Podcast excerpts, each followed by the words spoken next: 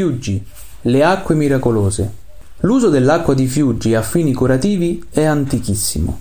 Gli studi scientifici sulle famose acque usate anche da Bonifacio VIII iniziano nella prima metà del XIX secolo e continuano ancora oggi. L'acqua di Fiuggi è un'acqua oligominerale con una bassissima concentrazione di sali minerali. La sua particolare composizione è data dalla natura del sottosuolo della conca di Anticolana, una formazione geologica formata da strati permeabili e semipermeabili attraverso i quali l'acqua viene filtrata, riducendo la mineralizzazione ed acquisendo le note proprietà terapeutiche.